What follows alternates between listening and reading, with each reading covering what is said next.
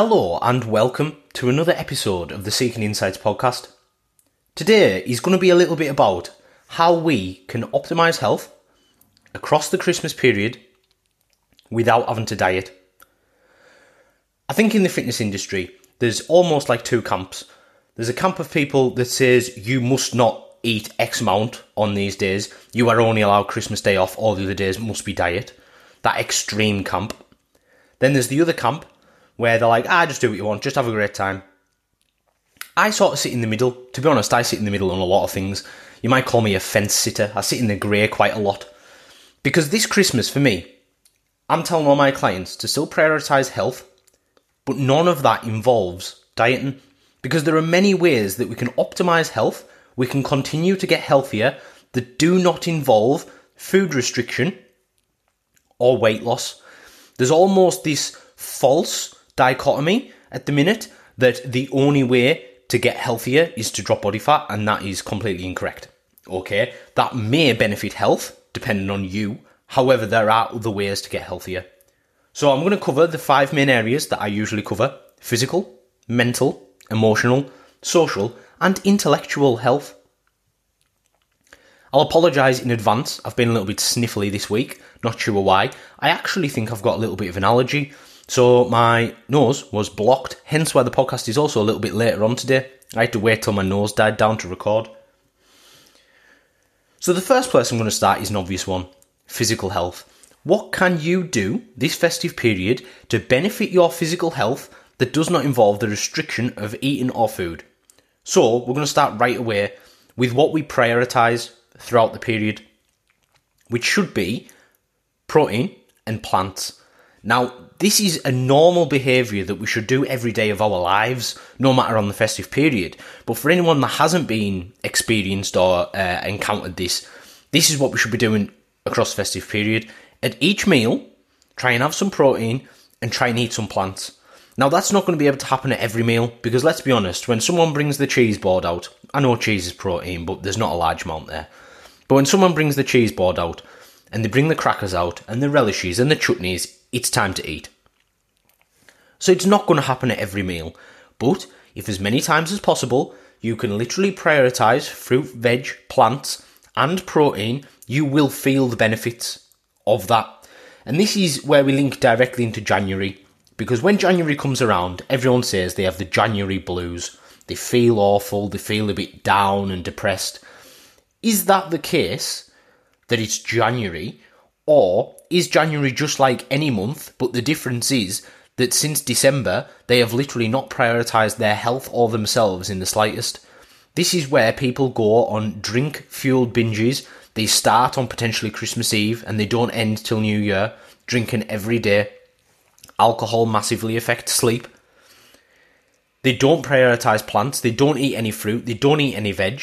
Sometimes they barely leave the house. So, this links into the next health seeking behaviour that we can do this festive period, which is remain active but go outside. So going outside in fresh air, in daylight, getting some ex- like daylight exposure has massive benefits to health, both mental and physical. It improves the quality of your sleep because it, it helps with your uh, synchronizing your circadian rhythm. There are a lot of benefits, and that doesn't even include just getting off some steps has things like heart benefits, um, cardiovascular disease reduction. So, if this festive period you can get outside as many days as possible, get some steps, go for a quick walk, which let's be honest doesn't take a long time, you could go for a half an hour walk, and that would that would be better than nothing. Because this is what it's about. It's about doing what you can in the circumstances that you're in. Everyone's Christmas and festive period looks different. But if you can do a couple of these, you're going to feel a massive benefit. So come January, when everyone else is low energy, they're feeling down, they're drained, they're sucked, they've had the soul sucked out of them, no motivation, you're going to come bounding with energy, ready to tackle 2022. So obviously, fruit and veg, prioritize plants, prioritize protein, go outside and get some fresh air. That's from a physical perspective, and they're just the the the the basics. You know, you should still be getting hydrated.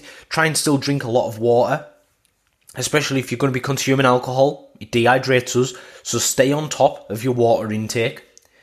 And then what we can realistically move to, I'm going to leave mental and emotional to last because that's the biggest one that I'm going to talk about today.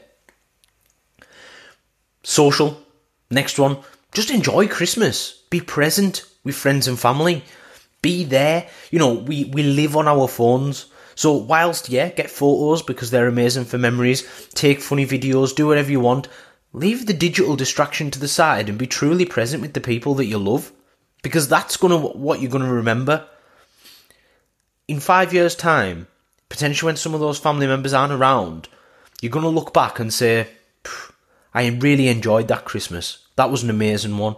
And that's what it's about. It's about building memories that are going to last, enjoying the experience that is life. Looking forward to the future and dwelling on the past both take away from the present. So the only thing from a social perspective, which to be fair links in heavily with mentally and emotional, be present this Christmas, enjoy those social occasions, go and visit friends and family. Let's move on to intellectual.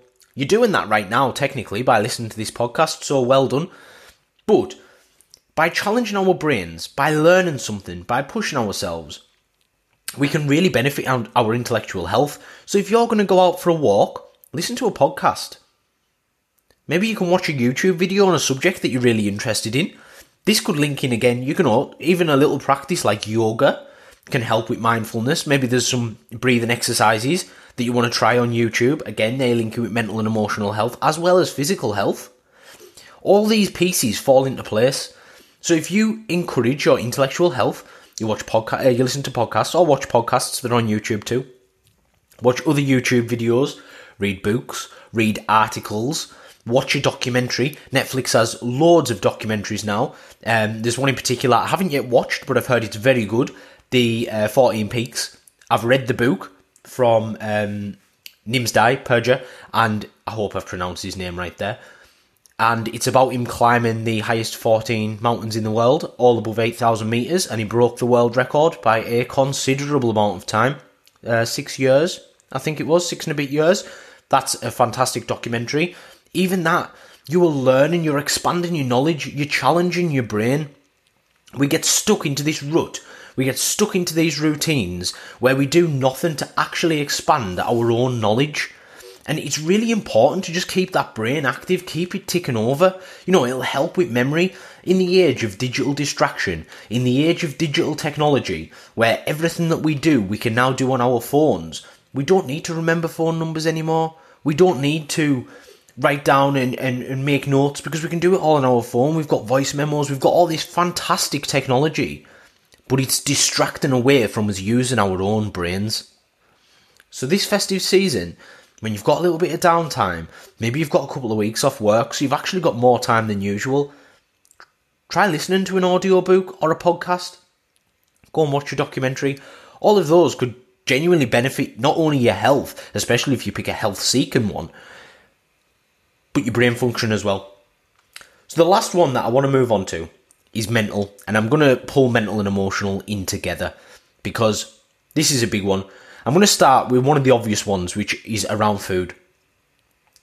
And this is a practice that I try and encourage every single one of my clients to do, irrelevant of the time, location, season. But eating mindfully, by which I mean eating and actually thinking about eating. So, for example, you've got a meal, you sit down, what's the meal going to taste like? What does it smell like? These thoughts and feelings that we have that we consider about our food actually starts a phase of the digestion, so it actually helps with digestion, but that's not just the reason that we do it. Because by getting excited about food, it actually helps us digest it and listen to our hunger cues, which is really important because that's another tip that I'm going to give you across the festive period. If you are full do you need to eat anymore? Christmas is almost a time of forced overeating. Everyone overconsumes. And these are a couple of the little things that you can do to minimize that overconsumption so you don't feel like a busted sofa. Because let's be honest, we've all done it. I've done it. It's so much on Christmas dinner that you cannot move for the afternoon, and everyone has a midday Christmas Day nap because you are exhausted from overconsumption. And this is where we sit down with our food, listen to what your body's saying. Are you still hungry? Because if you are, continue eating. But if you aren't, do you really need the rest of that food? Can you potentially save it in a Tupperware for later? If you're talking to someone on your Christmas dinner, you know, this social occasion where we all chat and talk, can you put your knife and fork down while you talk? Because taking that pause, taking that moment, is going to encourage you to just slow down your eating which then links nicely into slow down the rate that you eat. I know I'm guilty of it. I used to eat extremely fast and I've slowed it down. And now that I've done that, I can actually listen to my own body and I can say, well, actually, I'm now full, so I don't need any more. So slow your eating down, chew more if you can, and understand that you can say no it's almost been ingrained in us. I did a post on this on Instagram a, a, couple of days ago, weeks ago, whenever you're listening to this podcast, about from a child, we are told to finish our plate. You're not allowed to leave the table till you finish your plate. Eat all your food. There's these pressures, and as well from a from a almost economic standpoint of oh you you you're a prick if you put food in the bin because there's people out there starving and and all these sort of social factors that make us feel as though we have to finish our food. But we don't. That's a choice. You can choose whether you finish your food or not. You choose what you eat. People get a little bit upset when you say this because if you're choosing to diet, if you're choosing to eat differently, it is a choice. You are choosing to do that. But it's actually empowering because once you understand that you're choosing what you eat, the choice lies in your hands. It's no one else. You're not being forced. The choice is yours. So, because of that, you're now empowered. You can make decisions that best suit your needs. You can listen to what your body needs. You can make those decisions based on you as opposed to someone else telling you what they want or what you should do. So, what I'm actually going to talk about, this was what this entire podcast was leading to. It's actually the practice of gratitude. And you might be thinking, oh, here he goes, airy fairy bullshit. Wrong. There's now more and more literature, research surrounding gratitude emerging that promotes the enormous health and mental health benefits of it. So, if you're sat there thinking, mm, nah, this isn't for me, what I want you to think about is just to give it a go and listen to what I'm about to say, think of the practices, and see if it benefits you. So, gratitude. There's a couple of ways to do it. There's a slightly more optimal way, which I'm going to go into. But the practice of expressing gratitude or receiving gratitude actually changes the way that our brain works. There's particular type of circuitry, I'll call it circuitry, in our brain that almost encourages positive thoughts and feelings, and then there's separate circuitry that like promotes negative thoughts and feelings. Obviously, both are required, especially from a survival standpoint, such as fear is in the negative one, because if there's a lion or a bear coming at you, you want to be scared, because if you're not scared, then you're not going to activate all those body responses you're not going to get your heart pumping. You're not going to get your muscles engaged and full of blood, ready to move, run away, whatever your action is, flight or fight, fight sort of response. But by using gratitude on a regular basis, daily, weekly, whatever it is, you can actually start to move your brain towards the positive. So if you imagine it's a bit like a seesaw, the bit where you pivot, you can move it closer to positive. So what that means is that your overall mood in the rest of your life can actually be impacted by practicing gratitude. Now, if that is not a benefit that you want, you might as well delete the podcast off your phone now. Because that is going to be sensational for your life. If you can feel happier in day to day life, surely that's a big win. So now we need to sort of go on to the different ways of doing gratitude. And there's a few, but the two that I'm going to cover are like a narrative based and a list based. Now, the list based option is the easiest. It's just literally make a list of things that you're grateful for. I've done this one in the past. And what I've found is that because I can picture the particular things that I'm thinking about, it does help. But there is actually a slightly more optimal way to do it, and that's the narrative side. But what I would say about the lists, the important bit is that you don't just focus on the external things. So, for example, my gratitude practice when I used a list was picking three to five things that I am grateful for in my general life. So that could be the apartment that I live in, the fact that I've got a roof over my head, coffee of a morning, a good book or a new book. They're things that happen in my life. But you need to also try and express gratitude about yourself. What are things, traits, characteristics, things about yourself that you are really grateful for? So for me, for example, it's the fact that I love learning. I love finding out more. I love exploring my own mind. That could be one. It could be um, the way that, that you know the the characteristics that you use when you look after your kids. You know that you're really compassionate and caring. It's about finding things that about yourself that you're really grateful for. You can even turn these into a sentence and say, "I am really grateful for X." But the the main bit is focusing on the feelings. It's focusing on the emotions, which quite often is why this combined with journaling. If you don't know what journaling is, go back to the last episode, episode 4, and you will hear all about that. But finding out about journaling, uh, sorry, expressing gratitude, going into your thoughts and emotions and feelings, and writing it down, being aware of them, exploring them, is what's going to get you the biggest benefit. But this is where the narrative comes in. Because they've shown in research, it's very new, so don't take it as gospel. Obviously, things change, more and more science comes out. But as an evidence based practitioner, I love to have research backing up things that I encourage other people to do. So if there's research there, if there's some substantial evidence, and I've got my own anecdotal experience, them combined together can produce results. So the stuff that's coming out at the minute is that a story or a narrative based gratitude practice is beneficial. It's the more optimal version to do it. So this is about receiving gratitude, receiving as opposed to expressing. So this is where you potentially write a story down. It could be the full story, it could be bullet points, it could be just some reference areas for the story about a time where you received genuine gratitude. And what you do is you make a couple of bullet points, potentially how you felt before, how you feel after, what the actual thing was, what the other person was grateful for. And by focusing more on receiving the gratitude for something that you did amazingly, then you actually get a better benefit. But this is where expressing gratitude to others is so important.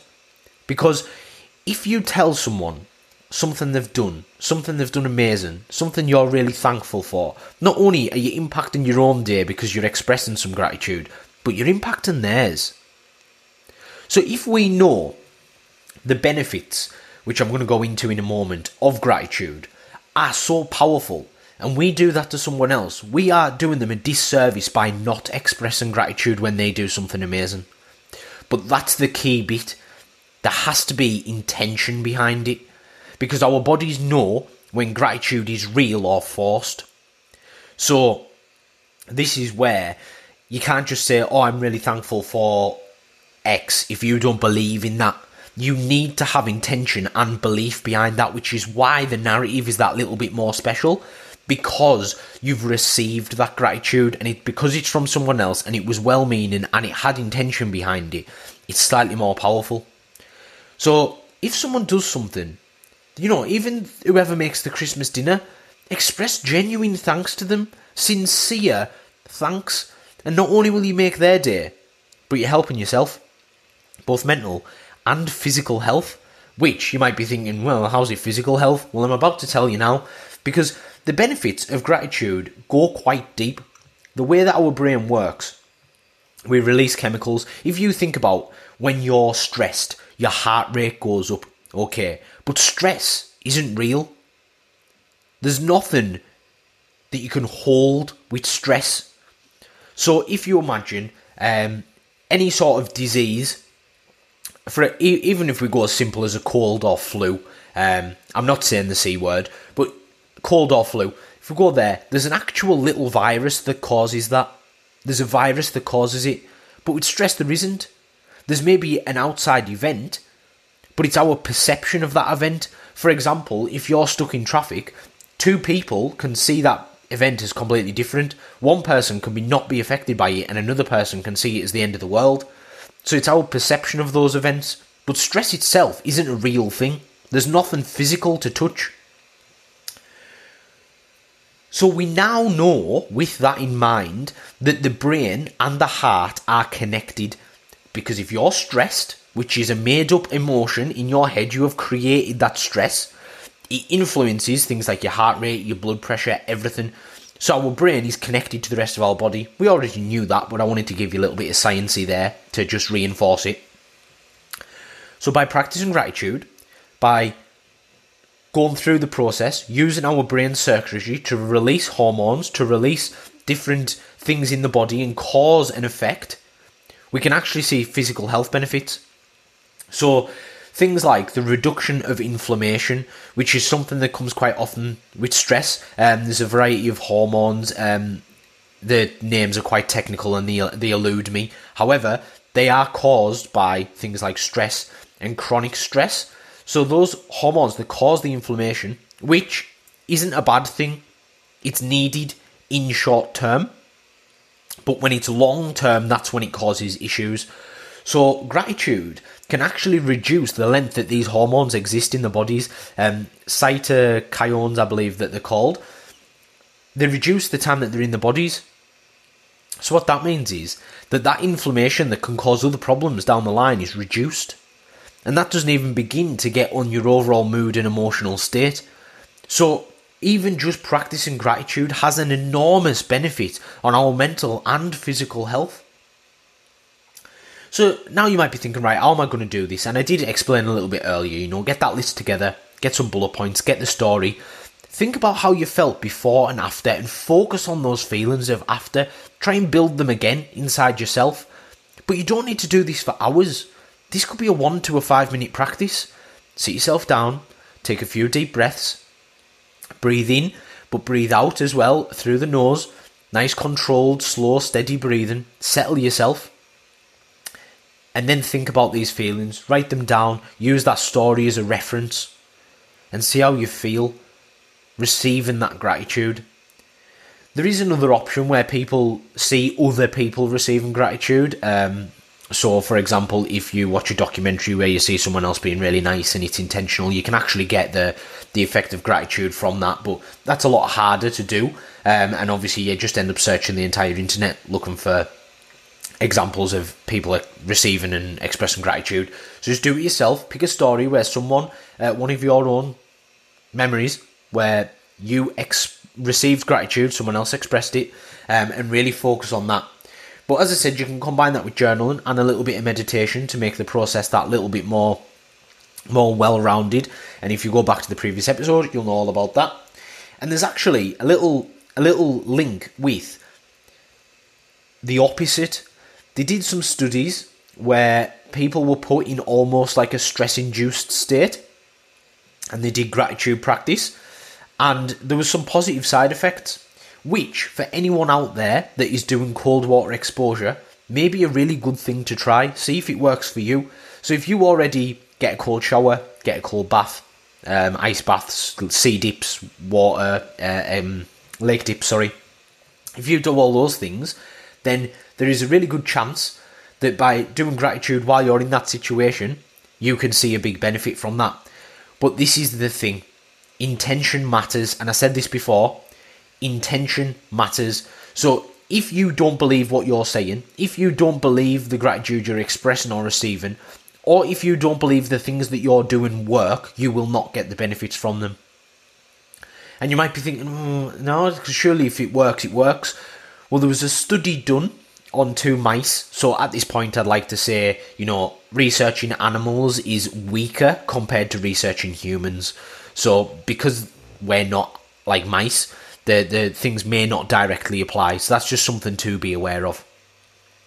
But what they did was they had two mice, they had them in two cages, and there was two running wheels that were connected together.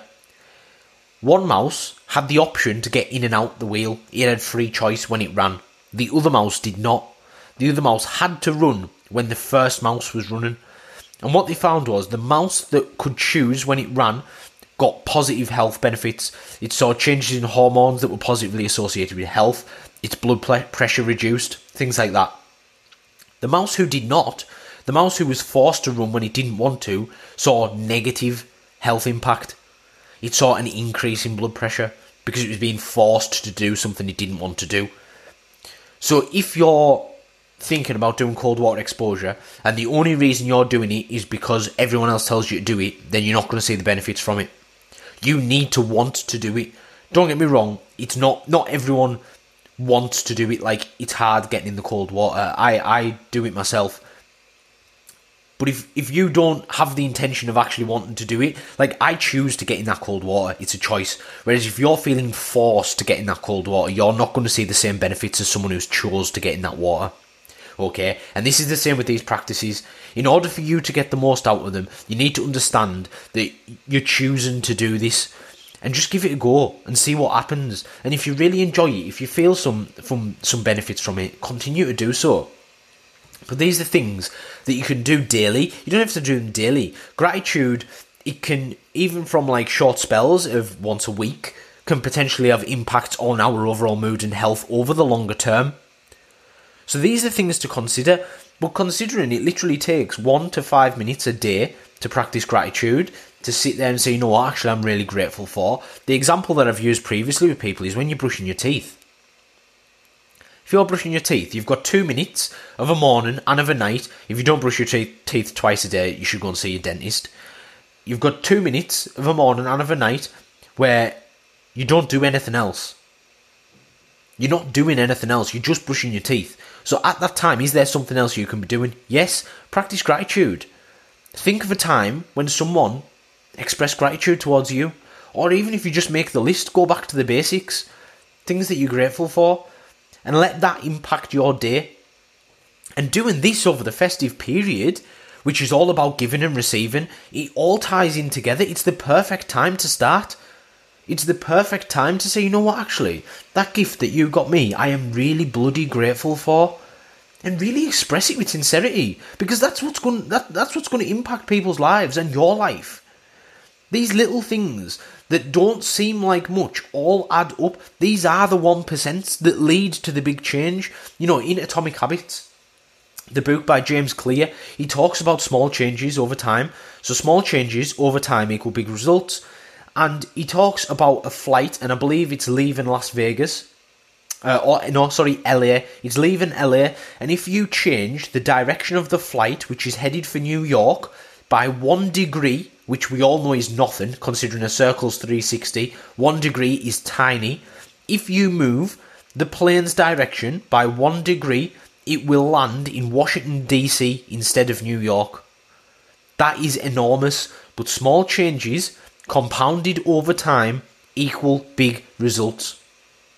So, if there's anything that you take away from this podcast today, from these health seeking behaviors, from these health seeking, um, you know, habits that we're building realistically, try gratitude. Just see what happens, see how you feel, see how it impacts your day. Maybe you're not going to notice a big change right away, but I know because I've done it that I have genuinely seen a change on my overall mood. And I do lots of things altogether. And maybe I can't pinpoint down to a single particular thing that it works on, but these altogether have drastically changed my life. So I'm not saying this from a place of like, oh, well, it might work. It has changed my life. A combination of meditation, journaling, expressing gratitude, you know, showing myself some gratitude, showing myself some self love and appreciation and compassion. All these things have genuinely changed the way that I view the world. So give them a go and see what you think. So that's all from me today on the Seeking Insights podcast. I hope you've all enjoyed that and um, you take something away from it. And please do not get yourself into a place this festive period where you feel guilty or shamed around food. We have the choice to do what we want. And not everyone's lives look the same. Not everyone's goals look the same. We are all unique individuals. I say this quite regularly to clients, to other people. It is a miracle we are on this planet. It is an actual miracle. The chances that you live in the exact way that you do, having had the experiences that you've had, gone through the traumas that you have, big or small, is irrelevant. To be exactly where you are right now, the chances of that happening are infinitesimally small. So small. It's basically zero. So you yourself are a miracle. So just think about that. Show yourself some self love. You know, appreciate everything that goes on in your life. Express a bit of gratitude. Try and get outside. Prioritize prioritize that activity. Get some fresh air. Get some sunlight. Prioritize plants and protein. Stay hydrated. Try and get some decent sleep because that's going to have a big impact. And enjoy your festive period. Enjoy Christmas. Enjoy the downtime and the social occasions. And really be present. And on that note, remember be humble, be curious, be kind. Peace out.